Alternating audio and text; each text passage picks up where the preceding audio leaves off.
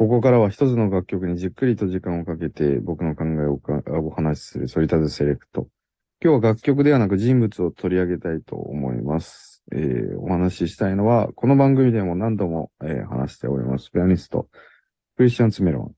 えー11月からのピアノリサイタルでも来日しました。えー今日は、え改めて彼のことを話したいと思いますけども、1956年の、えー大漏れで、現在67歳、えー出身はポーランド。75年18歳でショパンコンクール、えー優勝、えー翌年レコードデビューを果たして多くの巨匠と共演。たびたび来日されて東京に自宅を構えるほどの新日家でございます。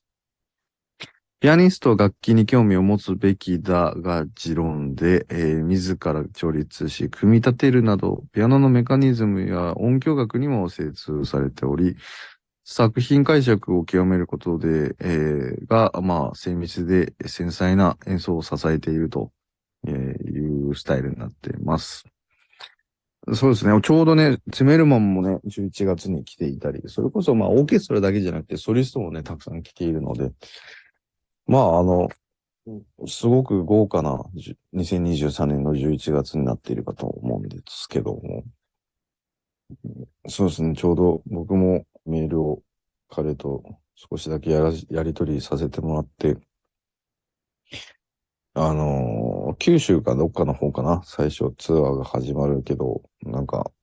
うん、これから頑張るよ、みたいな意気込みをいただいてたのを思い出しましたけども。まあ、メルマンの良さってね、えー、まあ、なんでしょうね。まあ、あの、言わずもがなんですけども、僕は圧倒的な、こう、まずは、指のテクニックを持った人だなとは思います。まあ、アルゲイチとか、オルビッツとか、いろいろいるけど、まあもちろん、あの、比較対象ではないし、どれがいい、どれが悪いとかっていうのもないんですけど、スメルマンに関して言えば、ピアノという楽器のツボをすごく抑えている、こう、生体師みたいな感じで、どういうポーズでもどういう、うん、腕の回し方とか位置とか、うん、どこからどう弾けばどういう音が出るっていうのを全部分かっちゃってる人だから、まあなんかつつまんなさそうだよね、と思いますけどね。なんか答えを知っちゃったから、これ以上目指すものあるのかっていうような演奏をね、我々からしたら、若いね、世代から見てると、どうしても思っちゃうんですけど、だからこそなんか詰めるもんはきっと、これ以上求めてしまって、自分で調律したり、ピアノをこうね、自分で持っていったり、うん、組み立てたりするのかなとか、思いますけど。彼の場合はなんかこう、YouTube にもその映像があって、たまたまこの前マネージャーに見せたばっかなんですけど、なんというかこう、演奏することがね、こう、息をするかのように演奏してしまうので、難しさが全く伝わってこないんですよね。まあでもやっぱりこう、彼は指揮者になってもよかったんじゃないのとは思いますけどね、ツメルマンは。うん、すごく耳がいいから、うん、どういうオーケストレーションで組み立てていくのかというのはとても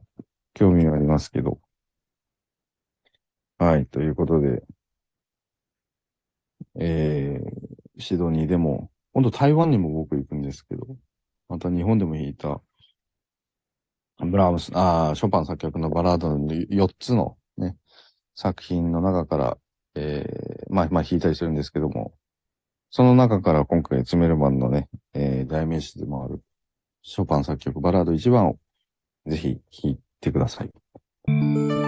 Growing Sonority.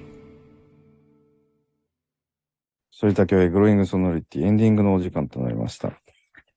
次回はね、えー、なんとクリスマス、えー当日にお送りする放送ということなんですけども、ゲストが来てくださるということで、まあね、クリスマスに、えー呼べる人はもうこの人しかいないし、もう超過密スケジュールの中も抑えるのがね、超大変だったんですけども、頭下げて、もうお願いですから、もうスタッフ一度土下座して来てくれた、もうスペシャルゲストがもうこの方ですよ。もうみんなも大好き。東くんです。ジャパンナショナルオーケストラの東くん。ということで、イタリアでも一緒だった東国に、また登場してくれるということで、もうすごく楽しみに、えーしておりますし、どんな話が、東節が出るのか、とても楽しみでございます。ということで、番組公式ホームページ X、インスタグラム、YouTube チャンネルでもぜひチェックしてください。あなたからのメッセージもお待ちしております。宛先は、ソリタットマーク、mbs1179.com、sorit アットマーク、mbs1179.com、番組公式インスタグラムの DM でも受け付けております。えーここまでのお相手は、ソリタ京平でした。また来週お会いしましょう。さようなら。